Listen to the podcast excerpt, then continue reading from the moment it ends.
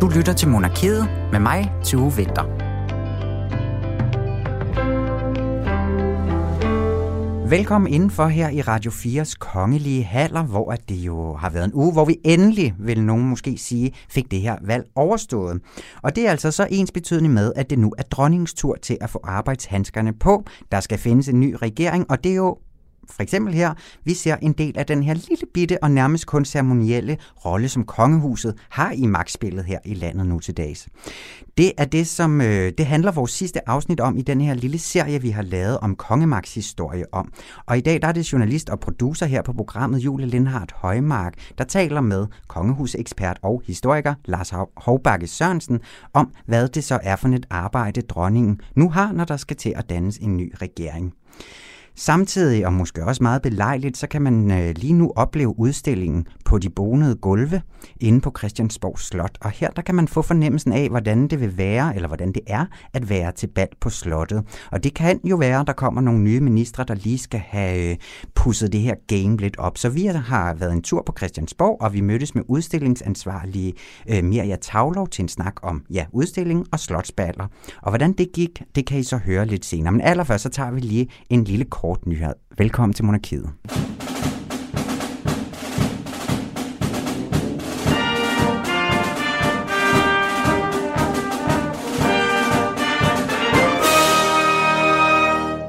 Ja, Julia Lindhardt Højmark, velkommen til dig også. Mange tak, Tue.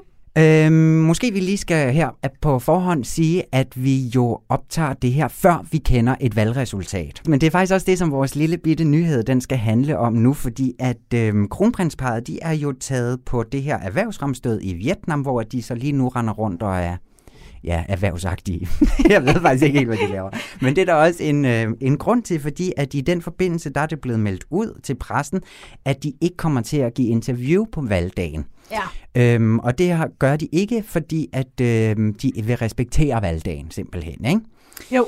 Og det er der jo så mange, der har haft nogle meninger om alligevel, så det er ligesom så blevet en historie, at der ikke kommer nogen historie, om vil, ikke? Det er i hvert fald nogen, der synes, at det er øh, en ufattelig belejlig udmelding, at øh, lige nu, hvor øh, vi er nogle stykker, som måske ikke synes, at hele den her historie om øh, de interne forhold i kongehuset. Hos der ramte jeg lige nu siden af her, fordi jeg står fægter med. Ja. Nej, men at hele den ballade, der jo har været den sidste måneds tid med øh, dronningens forhold til prins Joachim i det hele taget, øh, ja, familiens forhold til hinanden, øh, der er det som om, der stadigvæk er en masse ubesvarede spørgsmål, og jeg har da også en fornemmelse ned i maven, at det også lidt af det, det handler om, at det vil de rigtig gerne prøve at begrænse så meget som overhovedet muligt. Ja, og der kan man jo også se, at øh, medier som Ekstrabladet og BT, de har jo begge to også øh, sagt, lagt, lagt det ind som en meget belejlig udmelding. Ja. Og det, og, og det kan man jo også spekulere meget i. Men man kan også sige, at vil der overhovedet blive snakket om det her, hvis kongehuset ikke havde meldt noget ud? Det, altså, det, det er da også et valg, som kongehuset de træffer om faktisk at sætte ord på, at vi kommer ja. ikke til at sige noget. Det kan det, I godt glemme. Det er da underligt. Jamen det er det også. Og jeg synes måske egentlig, det interessante er, at de på forhånd siger det her med, øhm, bare lige så I ved det, vi kommer ikke til at svare på nogen former for spørgsmål, eller komme med nogen former for udmelding på den her dag. Fordi spørgsmålet er, Altså, jeg kan ikke huske, at de har gjort noget lignende tidligere år, og det kan jo egentlig godt hænge sammen med, at det er noget relativt nyt, at pressen er så, øhm, så opsøgende i sin façon. Altså, ja. at, at vi oplever i højere og højere grad, at hver gang de kongelige viser sig et eller andet sted, så står pressen klar og har nogle øh, spørgsmål til en eller anden aktuel sag. Helt berettiget, synes jeg, men det er jo ligesom blevet den indgang, man har til det. Og måske handler det så om, jamen fordi man ved, der er nogen, der vil stå der, kunne det jo også tænkes, at der var en enkelt journalist, der vil sige, når hjemme i Danmark, der går danskerne jo til valg i dag. Hvad håber I på? Eller mm-hmm. hvad, mhm. tænker, hvad tror I danskerne er optaget af? Altså, det kunne jo faktisk godt være, der ville komme et valgrelateret spørgsmål. Og på den måde ville kongehuset, øh, eller i hvert fald Frederik og Mary jo, stå i en meget vanskelig situation, fordi ja, så kunne man godt vælge at sige, det vil vi ikke kommentere på, men det kan også virke så det ved jeg ikke, aggressivt. Ja, det virker i hvert fald altid lidt sådan øh, arrogant, når det er sådan, der bliver svaret. Ikke? Så på den måde kan jeg godt forstå, hvad du mener, men jeg synes jo også bare, at der er noget lidt smukt ja. i, at der simpelthen bliver meldt ud, at her i dag, der skiller vi det fuldstændig ad. Vi skal ja. ikke snakke med nogen øh, journalister, også selvom det skal handle om Joachim eller om erhvervsfremstød. Vi snakker ikke med nogen. Vi findes nærmest ikke i dag, hvor alle danskere de går til valg. Ikke? Men er det så ikke også, skulle man så ikke altså helt have lukket ned for al kongelig aktivitet i dag? Så dur det vel heller ikke, at de i går sådan er på arbejde i dag, hvis, hvis vi skal lade som om, de slet ikke findes i dag? Ja, men altså, sådan en tur, det er der lang tid at planlægge en tur til uh, Vietnam, ikke? Og hvem de ikke skal ud og snakke med om grøn energi og klima. Kunne og, man ikke lige have lagt en hviledag ind, ligesom i Tour de France? men det er jo næsten det, de gør. Altså, det gør yeah. de jo over for, den, for, for de danske, den danske presse, og man kan sige, der kan jo blive stillet alle de spørgsmål i, uh, i dag, altså efter valget her, at uh, omkring Joachim, eller hvad de vil vide. Især, altså, så kommer ja, de jo tilbage. Det er jo 24 timer, de har købt sig. Det er ja. jo trods alt ikke alverden. Nej, det er det. Nej. Jeg synes bare, det er meget spændende, at kongehuset selv vælger at sætte fokus på alt det her. Øhm, men ja, man ja. kan i hvert fald godt øh, undre sig over, om de virkelig har gjort sig selv en bjørnetjeneste, ved netop, at det nu giver anledning til alle de her spekulationer. Tror du, der bliver stillet spørgsmål omkring faktisk, hvorfor kom I med udmeldingen om, I ikke vil udtale jer ja, i går? det tror jeg. Jeg tror simpelthen bare, at de har startet en lidt ond labyrint. Ja.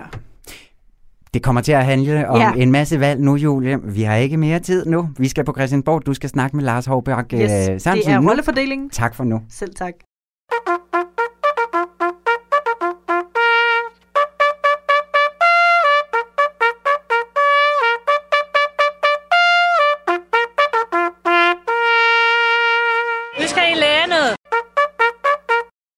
Er nu nået til den sidste del her i monarkiets lille valgserie om, hvordan kongemagten har udviklet sig gennem tiden. Altså, hvordan er vi gået fra at have et valgkongedømme til sidenhen at have en enevældig konge med meget stor magt, som så blev erstattet af en grundlov og et konstitutionelt monarki. Det har vi forsøgt at tegne i hvert fald omridset af her hen over de seneste tre programmer. Og i dag, der runder vi simpelthen hele Mulevitten af med at genopfriske, hvad det så er for en rolle monarken, altså øh, helt konkret lige nu, vores øh, dronning, har for en rolle i forbindelse med et folketingsvalg. Øhm, og det skal ikke være nogen hemmelighed, at det her indslag, det er altså optaget før nogen af os øh, har nogen anelse om, hvordan mandaterne fordeler sig efter valget i går. Så vi kigger i stedet på, hvad det sådan rent principielt er, dronningens rolle er nu og i de kommende dage, måske uger. Og øh, derfor er jeg utrolig glad for igen at kunne sige velkommen til dig, Lars Hovbakke Sørensen. Velkommen tilbage. Tak for det. Du er historiker og kongehuskommentator, hvis en enkelt af vores lytter ikke skulle have hørt noget til dig endnu. Øhm, i sidste uge der lærte vi jo, hvordan monarkens rolle og magt ændrede sig med grundloven i 1849, og så jo også sidenhen i forbindelse med, at vi fik parlamentarisme. Kan du ikke lige lynhurtigt genopfriske for os, hvad var det egentlig sådan for nogle betydelige ændringer, der skete fra 1849 og årene frem i forhold til øh, majestatens eller monarkens rolle i landet? Jo, altså vi havde øh, indtil 1848 fra 1661, der havde vi enevælde. Der bestemte kongen alt. Det er sådan set den korte version af det. Ja. Han havde både den lovgivende og den dømmende og den udøvende magt, som man siger. Så i 1848, da, han, da Frederik den 7. gik med på at opgive enevælden, øh, og i stedet for, at man øh, gik han med på, at man lavede en grundlov, hvor man fik Folketinget og Landstinget, som jo så trådte i kraft øh, i, i 1849. Med, med, altså vi havde jo grundlovsstaten den 5. Øh, juni 1849. Det var der, hvor kongen afgav den første del af sin politiske magt, fordi der overgav han den lovgivende magt til Folketinget og Landstinget, som altså var valgt af en del af, af befolkningen. Så det var dem, der lavede lovene fra det tidspunkt. Men kongen beholdt alligevel noget af sin gamle øh, politiske magt, fordi fra 1849 og helt frem til 1901, hvor vi får systemskiftet, der er det stadigvæk kongen, der bestemmer suverænt, hvem der skal danne regering, altså hvilke politikere, hvilke partier, som det efterhånden kommer til at hedde, øh, der skal danne regeringen, uanset hvad Folketingets flertal siger. Og derfor er der i 1870'erne og 80'erne og 90'erne, i den sidste del af den her periode, øh, sådan en forfatningskamp, som man plejer at kalde det, hvor kongen øh, han hele tiden udnævner en konservativ statsminister, eller højre statsminister, som man, man kalder det på det tidspunkt, eller konsejpræsident ja. faktisk hedder det, øh, altså regeringsleder. Øh, mens øh, på trods af, at der er stort flertal af partiet Venstre i Folketinget der i den sidste, de sidste årtier af 1800-tallet, fordi Venstre jo er det suverænt største parti, fordi der er så mange øh, bondefamilier i Danmark på det her tidspunkt.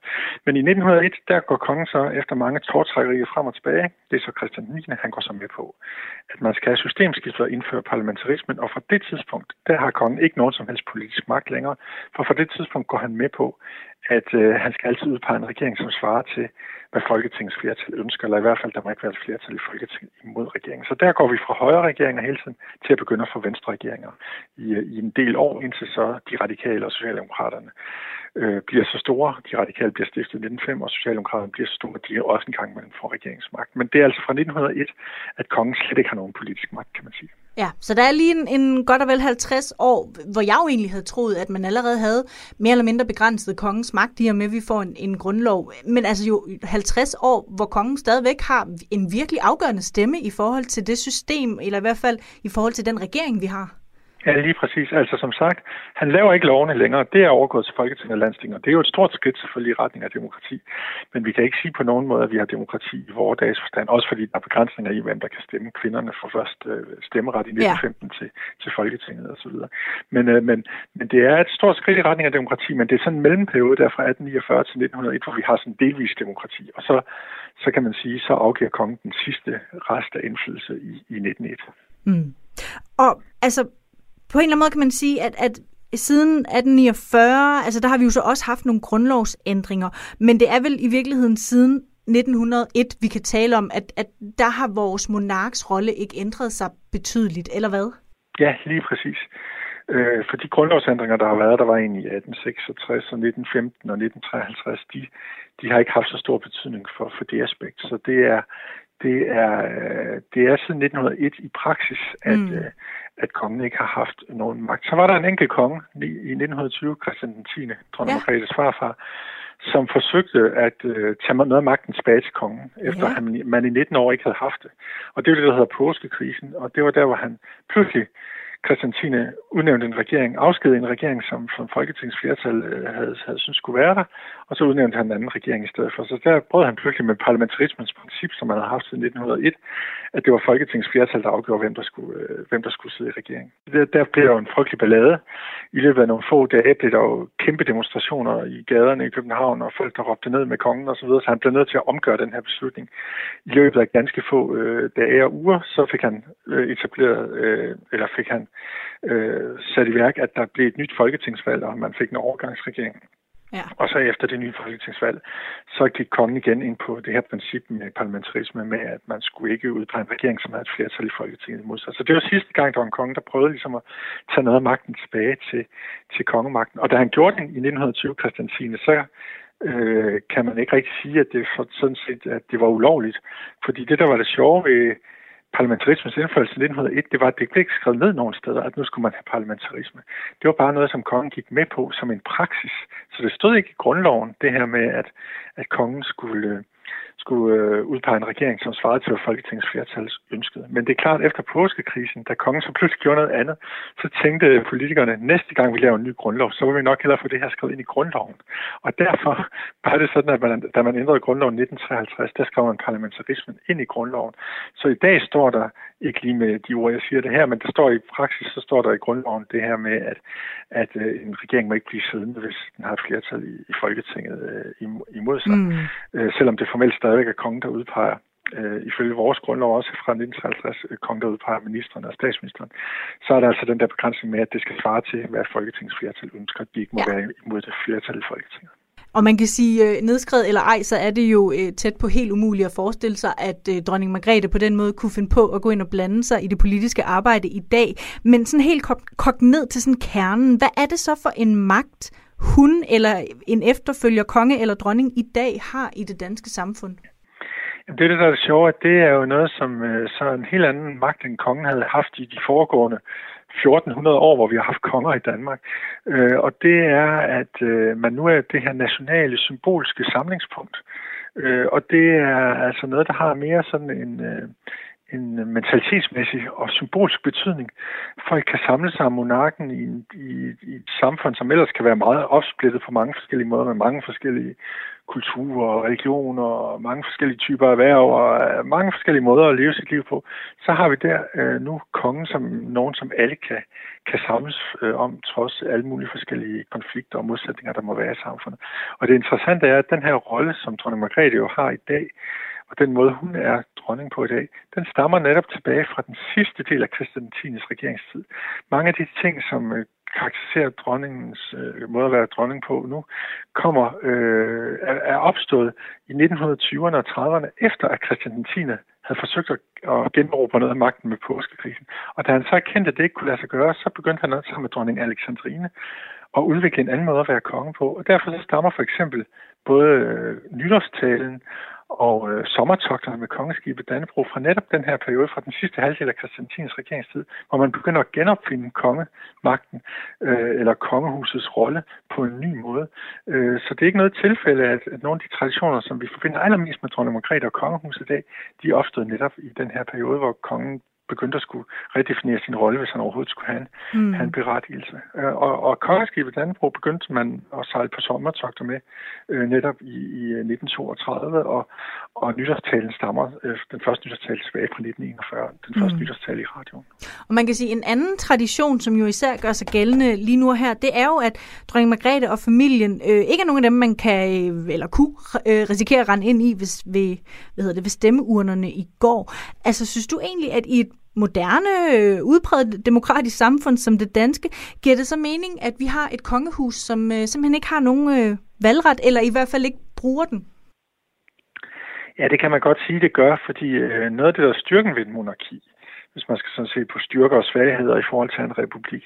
Noget af det, man kunne sige, der var styrken ved et monarki, det er jo netop, at man har et upolitisk statsoverhoved, fordi hvis man har et statsoverhoved, som har en politisk holdning, jamen så kan man jo ikke spille den der rolle i samme grad som en samlende figur for hele befolkningen, uanset næsten, hvad, man, hvad folk mener politisk. Så kan de jo samle som dronning Margrethe. Der er selvfølgelig nogen på den yderste venstrefløj, og også øh, i mange år har der været nogen hos de radikale, der mener, at man skulle afskaffe det, men, men generelt er der rigtig mange på tværs af partierne, der går ind for øh, monarkiet, og det ville man ikke opleve på samme måde, hvis man havde en præsident, som oprindeligt øh, kom fra et politisk parti. Det ser man jo i lande, der har republikker, hvor præsidenten er, er valgt, og, og hvor de repræsenterer forskellige politiske partier, jamen så er der generelt ikke den samme opbakning omkring øh, omkring statsoverhovedet, som der er i et, et monarki. Så derfor er det en meget væsentlig del af det, at, at dronningen ikke stemmer.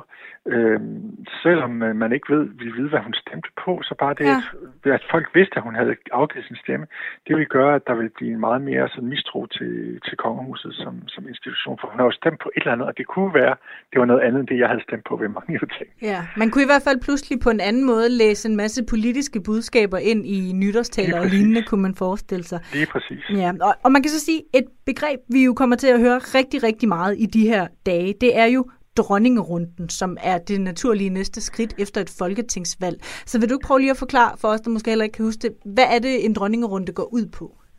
Jamen det er jo, når, øh, når Folketinget har, er blevet sammensat ved et folketingsvalg, så øh, hvis regeringen ikke er fortsætter bare, men har valgt at gå af, så skal der indkaldes til en ny dronningerunde. Og det vil sige, at partilederne på skift går op til dronningen øh, efter størrelse og fortæller hende, hvem de vil pege på som forhandlingsleder til dannelse af en ny regering. Og det ender jo så ofte med, at forhandlingslederen også den, der bliver statsminister i en ny regering, men ikke nødvendigvis, for det kommer an på, hvordan forhandlingerne så videre øh, forløber. Men det er det, der er dronningerunden. Øh, det er, ja, Ja, øh, og, og jeg kan så læse, at dronningerunden blev indført i 1909, så jeg går ud fra, at den på et tidspunkt må have heddet kongerunden. Øhm, ja. ja, men altså, det, det er jo så noget, man kan sige, igen, så vidt jeg forstår, det er ikke noget, der er nedskrevet i nogen lov, men er der Nej. tale om en tradition, som det vil være næsten utænkeligt, at man begynder at vige bort fra? Ja, fordi det, der sker i, i, det, der sker i 1901, det for systemskiftet, det er jo, at nu er det Folketingets flertal, der ligesom skal tænke sig, hvem der skal danne regering, som sagt. Og øh, i de første år, der er det ikke så svært at finde ud af, fordi der har Venstre absolut flertal i Folketinget, fordi der er så mange øh, landbrugfamilier i Danmark, så de, øh, alle de her gårdmandsfamilier, de stemmer for Venstre, og de har absolut flertal, så der er ikke så meget tvivl om, at det skal være dem, der danner regering. Men så snart man i løbet af 1900'erne begynder at få et meget mere sådan øh, øh, et meget mere opsplittet eller fragmentarisk politisk billede, hvor Socialdemokraterne øh, også begynder at have, have flere mandater og, og mere fremgang, og de radikale bliver dannet ved at bryde ud fra Venstre i 1905, jamen så skal man jo have en eller anden måde at finde ud af, hvem øh, en eller anden måde at finde ud af på, hvem skal danne regering. Altså, det kan, kan man jo ikke bare sådan lige sådan øh, afgøre, hvis man ikke har et eller andet system med, hvordan sådan lidt mere systematisk man finder ud af det. Og der er det så, at, at dronningerunden, øh, eller det at gå op til kongen, som man kaldte det der i begyndelsen, at den, den gradvist opstår, ligesom parlamentarismen, bare som en praksis, ikke noget, der står nedskrevet nogen steder, men som en praktisk måde at gøre det på. Øh, der må være en eller anden form for spilleregler, man kan ikke bare, de kan jo ikke alle sammen bare sætte sig ned af politikerne og forhandle i en stor, i en stor forsamling, og derfor så, så bliver man så nødt til at, at systematisere det. Og det er det, der sker, øh, da, der, da behovet for det opstår, da der kommer flere partier, og, og der er ikke bare et parti længere, der har absolut flertal. Og så finder man ud af at gøre det på den her måde. Men mm. man kunne også have valgt en anden måde, men det er det, der så er blevet, blevet praksis øh, op ja. gennem 1900-tallet og frem til i dag. Ja, måske fordi det så meget i går så en bare er en praksis. Altså, har du så nogen idé om, hvad gør dronningen konkret i de her sammenhæng? Altså, tager hun simpelthen bare imod besked om, at øh, vi peger på den eller den som forhandlingsleder, og så går man ellers igen? Eller kommer hun lige med en lille kort bemærkning? Eller, eller hvad sker der i det her rum? Nej, altså hun blander sig ikke med nogen bemærkninger om noget øh, overhovedet, fordi hun skal jo i hvert fald så fuldstændig udenfor. Men det, der er sket med dronningen rundt i de senere årtier, sådan fra en gang i slutningen af 1980'erne øh, og frem, det er, at der er flere og flere politiske partier, der begynder at stille specifikke krav til øh, at de vil danne, at de, at de peger på en bestemt forhandlingsleder, altså siger, vi peger på den og den person som forhandlingsleder, med, øh, hvis vedkommende altså øh, øh, vil gå efter dansen af en bred regering, for eksempel, så de, stød, øh, så de knytter nogle bestemte krav til det. Øh, tidligere, øh, indtil det tidspunkt, der i slutningen af 80'erne, hvor man i højere grad begyndte på det her, der var det bare sådan, at de sagde, hvilken, hvilken person vil de pege på, og så må de derefter forhandle med hinanden de forskellige partier. Men det der med, at de begyndte sådan at stille nogle specifikke krav, nogle af partierne, det gør jo, at dronningen øh, risikerer at få en lidt mere politisk rolle, selvom hun ikke øh, så gerne vil det. Øh, fordi øh, pludselig så skal man jo sidde i, i øh, kongehuset og administrere øh, alle de her ting. Hvordan skal de her meddelelser fra partierne fortolkes, og hvem skal man så øh, udpege ud fra de specifikke ting, der bliver sagt? Så det risikerer, hvis det bliver ved med at udvikle sig i den her retning med, at der kommer mere og mere sådan specifikke krav, så risikerer det at udvikle sig til, at, at dronningen kunne pludselig få en eller anden politisk rolle, som ikke oprindeligt er, er tiltænkt. Det er en risiko mm. ved det i hvert fald. Og man kan sige, når så først regeringen ligesom er på plads, og det almindelige øh, lovgivende arbejde skal i gang, så har dronningen en bred palette af forskellige øh, roller i løbet af et folketingsår. Og, og nogle af de sådan faste tilbagevendende øh, elementer, det er vel det, man kunne kalde, eller det som hedder statsrådet. Vi har øh, en tradition for, at dronningen mødes en gang om ugen med statsministeren for at blive orienteret om, hvad der rører sig i ind- og udland. Og så er der jo også det, at når man enten bliver eller skal stoppe som minister, så skal man en tur omkring øh, dronningen og sige farvel og goddag. Øhm, hvis vi ligesom tager summen af de her mere formelle opgaver, dronningen har i forhold til øh, Folketinget og det arbejde, de laver. Kan du så sige noget om, altså samlet set, er det med til at styrke det danske folkestyre, eller hvad er sådan det større formål med, at dronningen har den her rolle? Altså, det er en lang diskussion, men altså dronning Margrethes egen, eget synspunkt på det har hun givet udtryk for. Det er, at hun synes, det er vigtigt, at selvom hun ikke har nogen reel politisk magt, at hun så har den der tilknytning til det formelle politiske system. Det er vigtigt, fordi hun er den øverste i Danmark overhovedet. Statsoverhovedet er den allerøverste person. Derfor er det vigtigt for eksempel, at hun er orienteret af stats- og udenrigsministeren om, hvad der foregår i ind- og udland. Så hun ligesom, hvis der skulle opstå en eller anden meget, meget ekstrem krisesituation, ligesom er orienteret om, hvad der foregår, og ligesom kan spille en rolle i den forbindelse. Det så vi jo lidt med Christian 10 under, under 2. verdenskrig, at han, han øh, havde et tæt samarbejde med politikerne der den 9. april 1940 for eksempel, om hvad man skulle gøre og diskuterede det med dem. Øh, han fik så ikke lov til at bestemme, som, som jo, han jo heller ikke burde, men, men det er vigtigt, at statsoverhovedet er informeret om i hvert fald, hvad der foregår. Øh, og så... Øh, er der det der med, at ministerne kommer op til, når de bliver afskedet og udnævnt. Det er simpelthen, fordi det stadigvæk står i grundloven. Det er også en, en del af det, men hun må jo ikke udpege nogle minister, som folketingsflertal er imod, som sagt. Men, men det er faktisk formelt hende, der stadigvæk udpeger øh, alle mm. ministerne. Og det med, med statsrådet, der, under, der, der står, også, står der også i grundloven, at en lov kun gælder, hvis både dronningen og øh, eller øh, både dronningen og en minister har sat sin underskrift øh, på den. Mm. Så det er jo ikke noget, der reelt betyder noget, men det er noget, som, som sådan, på en eller anden måde har en symbolisk betydning. Det der med, at statsoverhovedet på en eller anden måde har den der tilknytning til det formelle yeah. system. Og men... det har man i alle andre lande også, hvor man har mm. monarkier i Europa, undtagen i Sverige. Der har man frataget kongen den rolle. Men yeah. ellers så er det det samme i alle de andre steder også. Men netop bare lige igen for at slå det fast med syvtommersøm, fordi det jo ikke er, at der ikke er tale om nogen form for reel magt. Det hele er meget symbolsk, det er formelt. Så er det også en eller anden grad af sådan, ja, hvad skal man næsten sige, forfængelighed. Altså, vi skal passe på ikke at overflødiggøre vores monark, så vi er nødt til på en eller anden måde at sige, i hvert fald formelt skal vedkommende have de her roller, sådan så vi kan legitimere at have en monark. Det kan man godt sige. Det kan, det kan man sagtens sige. Altså, det der jo er, er sket i Sverige, som er eksemplet på, at man har fjernet øh, den her formelle tilknytning til det politiske system fra kongen. Det gjorde man i 1974. Øh, det har jo fået den konsekvens, øh, at kongen øh, så udelukkende er en kransekagefigur, øh, som måske også føler større behov for at udtale sig politisk, end vores dronning gør. Han er jo i høj grad kendt, Karl 16. Gustav i Sverige, for at komme med alle mulige politiske ytringer. Og det hænger måske netop sammen med, at han ikke har den der formelle øh, tilknytning, fordi hvis han så ikke siger noget engang mellem, som er lidt politisk, så synes han jo slet ikke, at han har nogen berettigelse måske. Så, så det er sådan en underlig øh, balancegang, som man så kan vælge at administrere på forskellige måder, og har gjort og, øh, og har valgt at administrere på forskellige måder i, i forskellige lande. Ja. Og således nåede vi altså øh, helt fra middelalderen og nu i dag øh, frem til, ja, hvad der sker efter et folketingsvalg. Tusind tak, Lars Hovbakke Sørensen, fordi du vil gøre os klogere på øh, den sidste del i Monarkiets lille valgserie her. Selv tak. Tak til Julie Lindhardt Højmark og til Lars Hovbakke. Og nu skal vi til noget andet. Vi skal på udstilling. Der går nok nogle dage, eller måske en øh, uger, før vi ved, hvem øh, den nye regering øh, kommer til at bestå af. Men hvis der er nogle nye ministre iblandt, der snart skal udnævnes, så kunne det jo være, at de skulle svinge forbi udstillingen på Christiansborg Slot, hvor at man kan få oplevelsen af, hvordan det er at være til fest på slottet. På de bonede gulve hedder den, og den kan jo altså lige nu opleves i de kongelige repræsentationslokaler. Og vi tog ind på slottet med en lille optager og mødtes med øh, udstillingsansvarlig Mirja Tavlov til en snak om, hvordan arbejdet fungerer, når der skal være fest på slottet. Vil de have en pude i ryggen?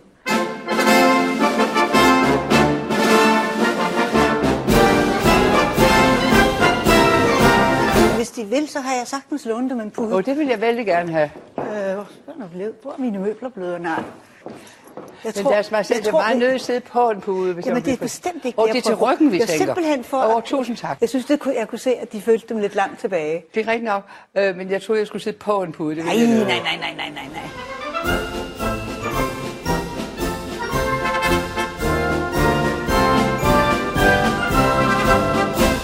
Mirja Tavlo, tak fordi vi måtte øh, komme.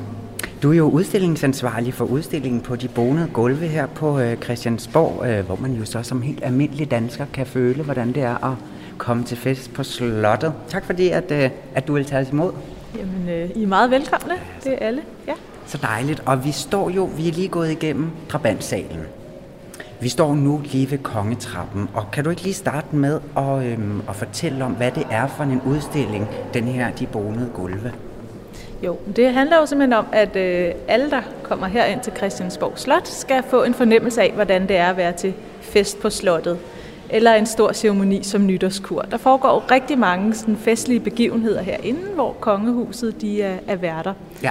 Så øh, det er alt fra galatafler i anledning af udenlandske statsbesøg til aftenselskaber for politikere og kunstnere og mange af de ting, man følger på tv, det foregår faktisk herinde i de kongelige lokaler på Christiansborg.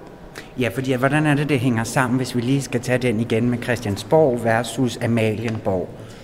Ja, man kan jo sige, at dronningen har jo residens på Amalienborg, det vil sige, det er der, hun bor, hvor at øh, på Christiansborg, der øh, er det mere nogle lokaler, hun bruger til de her store repræsentative begivenheder, som øh, ja, kongelige fester og ceremonier og, og den slags. Ja, og nu står vi så på det, der hedder kongetrappen, og jeg kan forstå, at hele udstillingen ligesom er bygget op, som hvis at man kom og var statsoverhovedet i et andet land, eller man var inviteret til øh, fest på slottet her, ikke? Præcis, man går simpelthen i gæsternes fodspor ja. her på udstillingen. Så allerede her, øh, når vi træder ind ved kongetrappen, bliver vi mødt af blitzende kameraer, ligesom øh, gæsterne til de kongelige fester. Der står altid journalister parat til at se, hvad er det for nogle flotte kjoler, gæsterne har taget på, og kjolerne de er også netop i fokus her på udstillingen. Ja, fordi at hvis vi er helt konkret så kigger, vi kan allerede møde en, en, en kjole på vej op her. Men hvad er det, man sådan konkret kan opleve? Hvad er det, vi skal igennem nu her? Jamen, vi skal simpelthen se øh, kjoler og andre festdragter, som øh, gæster gennem tiderne har haft på herinde på Christiansborg, sådan cirka de sidste 20 år, til mange af de her forskellige typer af fester. Ja. Så man går simpelthen den rute, gæsterne går, gennem en lang række smukke lokaler, indtil man kommer til riddersalen, hvor festerne foregår. Ja. Øh, så vi går også gennem de her flotte lokaler, hvor gæsterne står og venter til, til forskellige typer af fester, iklædt deres flotte festtøj. Flotte, fester. Men skal vi så ikke gå lidt op af kongetrappen, inden vi også får et øh, epileptisk anfald i det her blitzløs, der er her ved kongetrappen i dag? Ikke? Der skal man ikke så stå os... for længe. Skønt. Hvorfor har I lavet den her udstilling? Hvad er det, I gerne vil, øh, vil, vil invitere ind til? Jamen, det er simpelthen at give alle fornemmelsen af, hvordan det er at være til hofbal. Vi har oplevet, når der har været de her store kongelige fester, der er blevet vist i tv, øh, så har vi prøvet at arrangere nogle omvisninger lige efter festerne, hvor man stadig kunne se blomsterne, og det hele var sådan frisk i, i minder, nogle opdækkede bruger, der stod tilbage. Og det synes folk var virkelig, virkelig interessant. Så ja. vi hørte til de folk, der kom til omvisningerne, hvad kunne I ellers tænke jer at se for de her ting? Og der var det især det her med kjolerne. Kunne vi ikke skaffe nogle af de kjoler, som man jo altid sidder og følger, når man ser de kongelige mm. fester på tv. Og heldigvis var der mange af de tidligere gæster til festerne, der meget gerne ville låne os deres festskrud, for dem havde de passet rigtig godt på, når det nu var en kjole, de havde på til kongelig fest. Ja, det kunne jeg da forestille mig. Jamen, så synes jeg da næsten, at vi skal prøve at bevæge os hen og kigge på nogle af de her kjoler. Skal vi ikke, øh, skal vi ikke gøre det? Hvordan har I bygget den her udstilling op? Det er simpelthen det med, at man går i øh, gæsternes fodspor, så lige nu går vi igennem en lang gang, der hedder Tårngalleriet. Og der øh, er der øh, opstillet et bord, hvor gæsterne altid vil få udleveret et præsentationskort med deres navn og titel. Det skal de bruge senere, når de skal præsenteres for den kongelige familie, lige inden det kommer ind i riddersalen. Mm. Og ja, det er det, der, vi tit får lov at se med inde i Fløjtske Marked, hvor at, den kongelige de familie er, er stillet op. Og inde i det her præsentationskort, som man kan se et eksempel på her på bordet, der er der en, øh, en bordplan, så de også kan se, hvor de skal sidde ved bordet inde i riddersalen. Så der får man altså lige sådan nogle hjælpeting udleveret her i Tårngalleriet, ja. som man kan bruge i sin videre færd i Hvor meget ved man om det, inden man tropper op her? Hvor meget jeg tror, information der er mange, der ikke øh, rigtig ved så meget om, og nogen kan være nervøse. Derfor har vi også øh, sådan nogle udstillingsfilm, som man kan se her, der er der en, hun fortæller, at hun skulle til hofbal for første gang her i september måned til øh, dronningens 50 øh, års regentjubilæum. Så hende har vi så talt med, øh, Nana Halmark hedder hun, at hvordan det var at være gæst for første gang til sådan en kongelig fest. Og hun fortæller netop om, at hun var meget nervøs. Hvordan leger man, og hvad hvis man kommer til at snuble for åben kamera, og alt sådan noget. Ikke? Og hvordan skulle hun udvælge sin kjole? Og det kan man så simpelthen følge her i en udstillingsfilm, og man kan se den kjole, det endte med, som ja. hun havde på til festen. Lad os prøve at gå ind i... Uh... Ja, her har vi jo tronsalen, og det er en af de sale, som øh, gæsterne går igennem, inden de kommer ind i riddersalen. Så der står de gerne måske en times tid og venter, indtil dronningen jo altid ankommer som den sidste til de her fester. Ja. Så de andre, de har altså sådan øh, omkring en times tid, hvor de står i nogle af de her tilstødende gemakker, venter for sådan en lille velkomstdrink. Kan man også se, at øh, nogle af gæsterne her har typisk en champagnecocktail. Og øh, så har vi ellers inddelt, der er sådan tre store sale, som man skal igennem, og der har vi så inddelt hver sal til en bestemt type af kongelig fest, for der er forskellige typer af fester. Ja. Så her er den første i tronsalen, der er det så kunstnerbal, som der står gæster og, og venter på at komme ind til. Og det er så ligesom, hvad, øh, de kjoler, der så er udstillet her, der er jo så en, der springer i øjnene, som vi nok vender tilbage til lige om et øjeblik. Men det er ligesom øhm, kjoler, der har været til kunstnerbal gennem tiden, de her, som vi ser på. Jeg kan også, øhm, den kjole, jeg også snakker om, det er selvfølgelig Gita Nørbys øh, meget røde Nikolas Nybro-kreation. Skal vi lige prøve at, at, at rykke lidt tæt op på det? Det er jo faktisk øh, alle de her kjoler, vi ser herinde, det er jo fra det nyeste kunstnerbal. Altså ja. kunstnerbal, det er jo en type fest, der kun inviteres til øh, en gang i hver årti, så det er ikke så tit.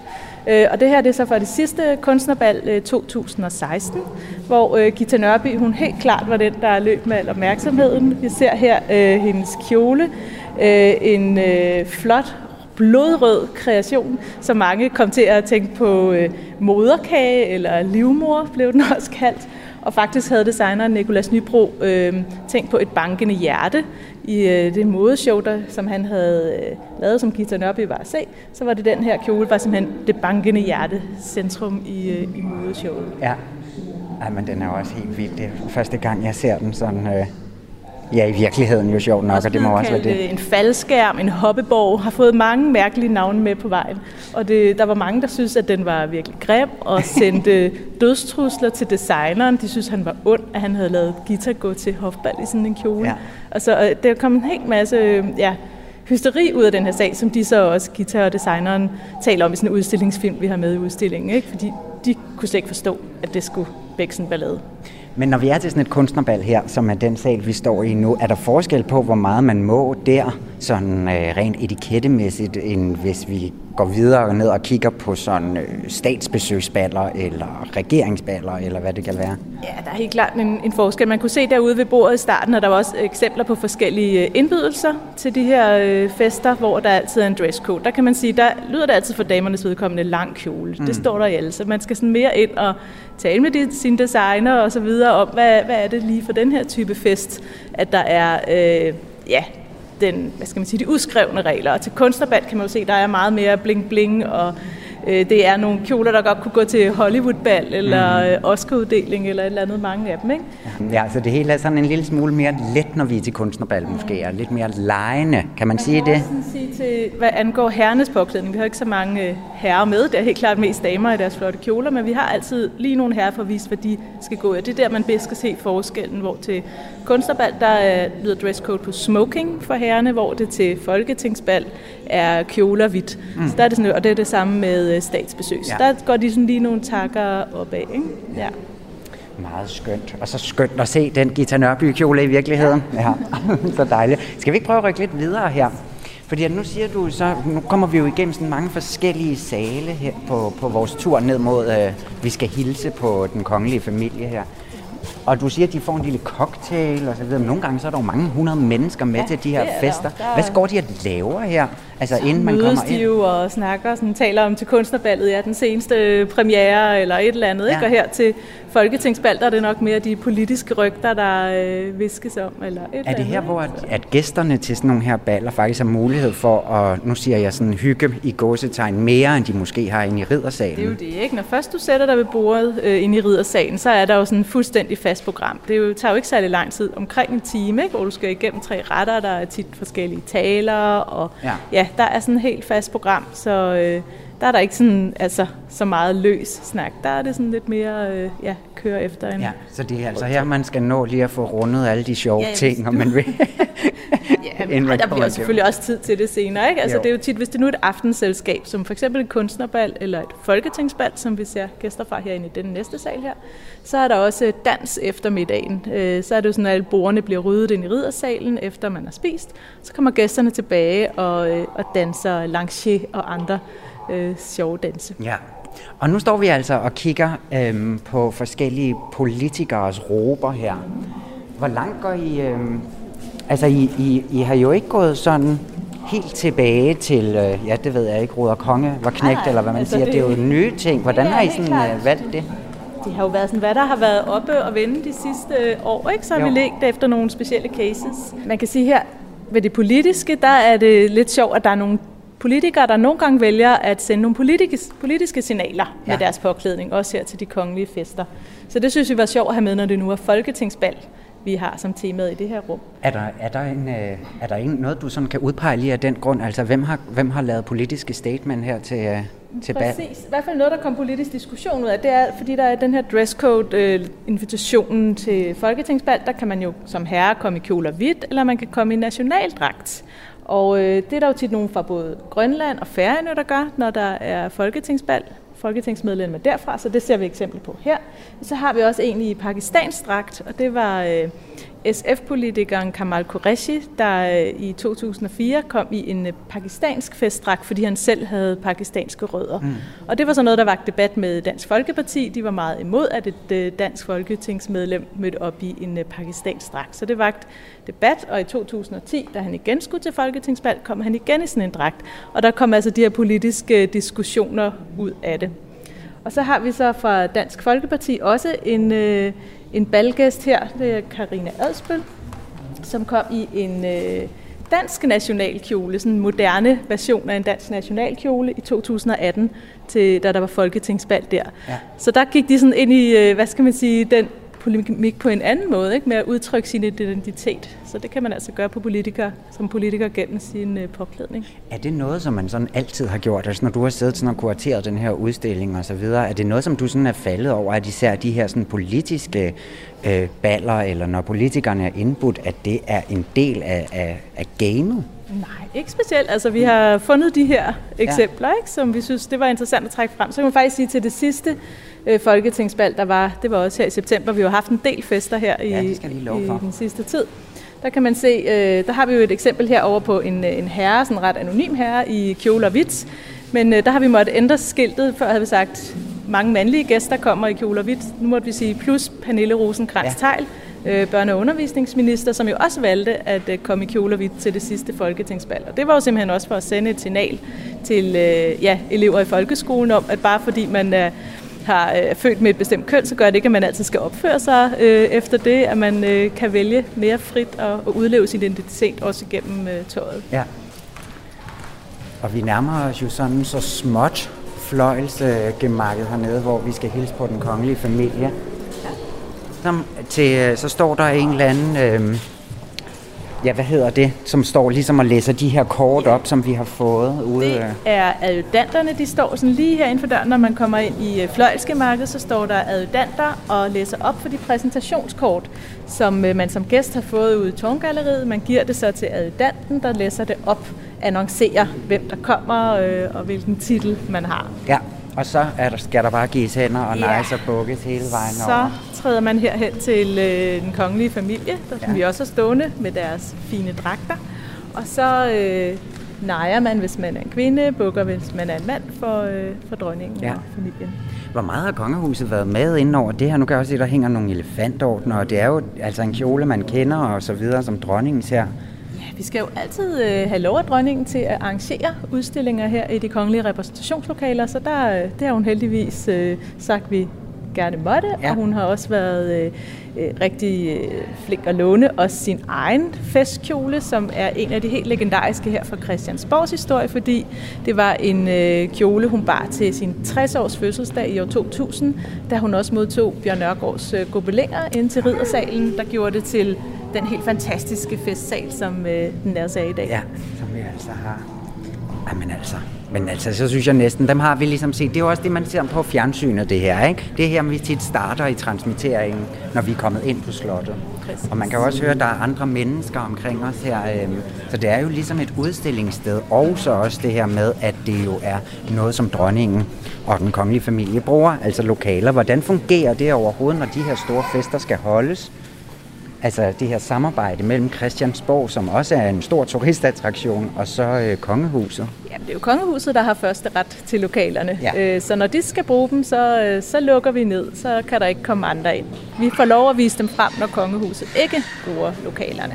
Ja, og så er det ligesom kongehuset, der rykker ind og dækker et bord og øh, får ja, alting til at spille. Og... 40 borde ja. her i riddersalen. Ikke? Det er jo en stor sal, så, øh, så der skal dækkes rigtig mange borde. Det plejer tit at tage øh, tre dage ja. for tafeldækkeren og hans assistenter at, at dække op til fest her Så i der bliver ligesom lukket ned som en, altså så flere dage inden? Dage, ja. ja. Så der kan man bare følge med på vores hjemmeside. Vi har åbent det meste af tiden. Ja, ja, ja. Hvis der er en fest, så bliver der lukket lidt ned.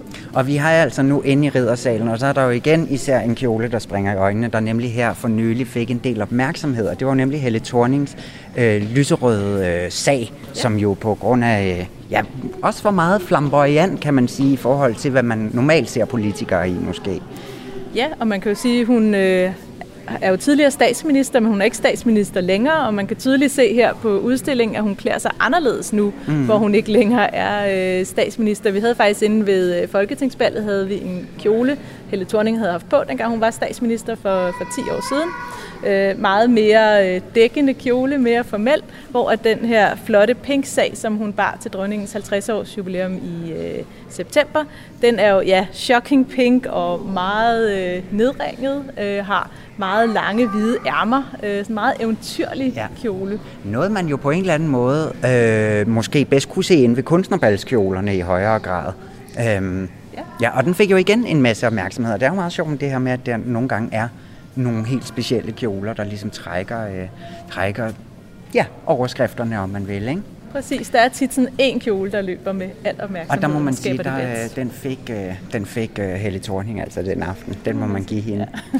og her der er I så også dækket et lille bord op, og, øh, og der synes jeg næsten selv, man skal komme ind og opleve det. Man ser også de nye taffelstole, som vi her i programmet har brugt øh, ret meget tid på.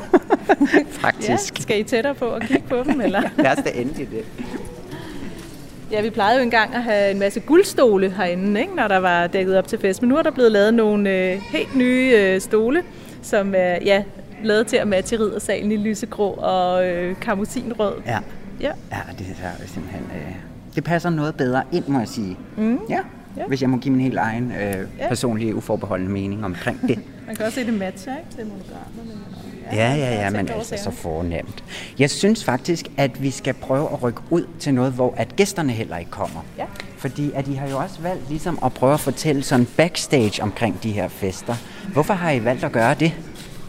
Jamen det er jo fordi, det er jo netop noget af det, folk plejer at synes er rigtig sjovt, når de kommer herind på en omvisning, når der lige har været en fest. Så vil de jo gerne se, sådan, hvor mange øh, ansatte er der egentlig bag kulisserne. Hvor bliver der lavet mad, og hvor bliver den anrettet, og hvad med alle de her blomsterdekorationer, der igen er noget af det populære. Hvordan bliver de skabt, og alt sådan noget. Ikke? Så Jo. der øh, er Men det sjovt at komme lidt. ikke lidt sådan illusionen omkring det her? Altså de her kongelige fester, de er jo på en eller anden måde i hvert fald sådan traditionelt set en form for sådan, øh, hvis ikke magtdemonstration, så en eller anden sådan markering eller stempling af en form for ophøjethed. Altså som det her med, at man jo som, som fjernsynskigger er med på en måde, hvor man kigger på en fest, ikke?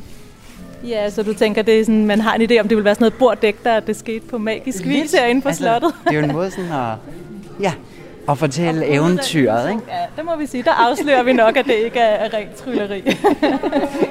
det er den virkelige verden. Så har vi jo her sådan et af de her flotte kongelige rum, taffelsalen med et langt bord i midten, og øh, der viser vi, at når der er fest i riddersalen, så bliver øh, stolene flyttet ud, alle de 50 stole, der normalt står omkring det her lange bord, og der bliver rullet en vokstue ud, så man kan bruge det som et anretterbord. Ja. Så, øh, så det er noget af det, vi har i scenesat her i udstillingen. Vi har faktisk prøvet at gøre det sådan lidt magisk, at uh, tallerkenerne de nærmest ved at flyve ind i riddersalen. Ikke? Sådan, Ja. ikke for at trække det helt ned på jorden. Det øh, er der ingen grund til. Har I fået nogen, det ved jeg måske ikke, om du må svare direkte på, men har I fået nogen øh, øh, begrænsninger fra kongehuset, om man vil? Altså, hvad, må I fortælle her om, omkring, hvad der sker i baggrunden? Altså sådan, øh, hvor er toiletterne, eller hvor går man ud og ryger? Eller, Det er altså, faktisk der de sådan- samme toiletter, som øh, man også bruger til festen. Det er det, man også bruger som publikum her på udstillingen. Så det, der vil man opdage, at der ikke er særlig mange. Så det er en god idé ikke at drikke alt for meget, Ja. ja. når man er til fest. Men så der har ikke været nogen øh, sådan... Øh, altså, der er ikke nogen illusioner, der skal bevares. Der er jo ligesom også, når tv-transmittering, den stopper efter middagen, for eksempel. Så fester de jo lidt videre, især hvis der også er dans. Ja, ja. Altså, der kan det Ja. måske godt blive lidt løsluppent, og ting, man gerne vil holde inden for slottets mure, om man vil. Ja, nej, det har vi ikke. Vi må gerne vise for eksempel øh, Lanché-dansen, og det har vi også udstillingsfilm om. Man kan se, der stod også en kvadrille af gæster Ja. stillet op til Lanché. Altså det er jo helt klart en del af det, som der også findes øh, tv-transmitteringer af. Ikke så mange, men Nej. der findes også, hvor dronningen, man kan se, danser rigtig flot Lanché, og en del gæster, der sådan tumler rundt. Ja. ja. men det er jo en del af det, der også gør det sjovt. Altså Ja, det hele er ikke sådan ja. meget stift og formelt. Det er faktisk også ret sjovt, kan man se til de her kongelige fester. ja. Og nu har vi jo så ligesom sådan... Hvad kan, hvad, man kan jo sige, at man så slutter lidt, hvor det starter i forberedelserne her, ikke? Og sådan øh, Øh, ja, backstage. det kan man se. Altså, det her det er faktisk, hvad der er backstage, når der er fest. Ikke? Hvordan man herinde har en hel her af legetjenere, ikke? som Jo. øh, bærer tallerkenerne ind, som bliver anrettet her. Øh, De er jo også i kjoler hvidt, kan man se. Der har vi en tjener, men de bærer så sådan et rødt og hvidt mærke på skulderen, sådan et øh, emblem, der viser de tjenere, så man ikke skal tro, det er andre gæster. Nej. Altså, der skal jo lige, de kan jo godt ligne Det nogle af, af de mandlige. Ja, der er sikkert rigeligt at holde styr med i forhold til, øh, sikkert. hvordan man Vi har snakker til også folk. et øh, blomsterrum øh, herinde, ikke? Så der kommer man lidt ind i blomsterdekoratørens øh, værksted. Igen en af de flotte sale, så det er ikke heroppe, at hun står og laver sine dekorationer. Det er normalt nede i kælderen. Vi har hævet det op, sådan at man øh, selv kan, kan se det og være en del af det. Man kan faktisk også selv prøve at lave blomsterdekorationer her på udstillingen. Og der er en film, hvor man kan se blomsterdekoratøren i gang, og hvor man fortæller om, det er jo altid sæsonens blomster, der bliver brugt, og dronningen er med til at udvælge hvilke. Og kommer sådan igen lidt øh, backstage. Hvorfor tror du, at de her, øh, de her fester stadigvæk fascinerer sådan i den moderne verden nu her? Det er jo fordi, det er jo fejende flot, og det er jo eventyrligt. Altså, det er sjovt, at ikke alting skal være sådan på det jævne. Det er sjovt, at der er nogle steder i samfundet, hvor det er lidt over the top. Ja. Men man skulle ellers tro, altså det virker jo stadigvæk sådan en lille smule bedaget, om man vil, ikke? Altså selvfølgelig så sådan smukke kjoler går jo aldrig rigtig af mode, men hele den her sådan fremstilling af det, og inde i de smukke lokaler her, ikke? Det er meget langt fra folket på en eller anden måde. Ja, men det sjove er jo, at der er jo mange fra folket, der, der får chancen. Altså, det kan være folkevalgte, det kan jo være os alle, hvis vi øh, tager sammen og stiller op for et politisk parti og får nogle stemmer. Det kan være kunstnere, det kan være både ja, sportsfolk og billedkunstnere og skuespillere. Ja. Altså, de fleste, som øh, kommer med til Kongelig Fest i dag, de er jo ikke født til det. De øh, har ja, gjort et eller andet, der har, øh, har givet dem billet, ikke? men det er jo sådan set muligt for os alle. Og det er stadigvæk min barndomsdrøm at komme til øh, en dejlig fest herinde på slottet i hvert fald. Og nu er vi jo faktisk nået tilbage til, eller ikke tilbage, nu er vi nået ned til dronningtrappen, hvor at det ligesom stopper de her... Øh... Ja, det gør det så ikke. Det er en kæmpe udstilling. Vi ja. har også en nytårskur, og vi har arrangementer i håndbiblioteket, så jeg ved ikke, om vi når det hele igennem. Folk må selv komme ind og Folk skal komme ind og se det, fordi vi har næsten ikke mere tid, og nu har vi altså taget... Øh, nu er vi taget godt igennem, i hvert fald de første dele her, ikke? og så kan man altså helt selv komme ind og opleve alle de her øh, vidunderlige kjoler, opsatser, lokaler generelt. Hvor lang tid er det, man kan se Det er frem til 18. december. Så der er masser af tid, og også hvis der skulle komme nogle nye ministre, der lige har brug for at komme ind og få pusset sit game af, som, øh, og lige få lidt inspiration, ikke? så er det altså her, at man lige kan blive klædt lidt på. Mm. Ja, Tavlov, tusind tak, fordi at vi måtte komme på besøg her, i, øh, her på Christiansborg Slot og se uh, din fine, fine udstilling. Tak selv. Mange tak. Så gælder det om at vise, hvor dygtige I kan blive.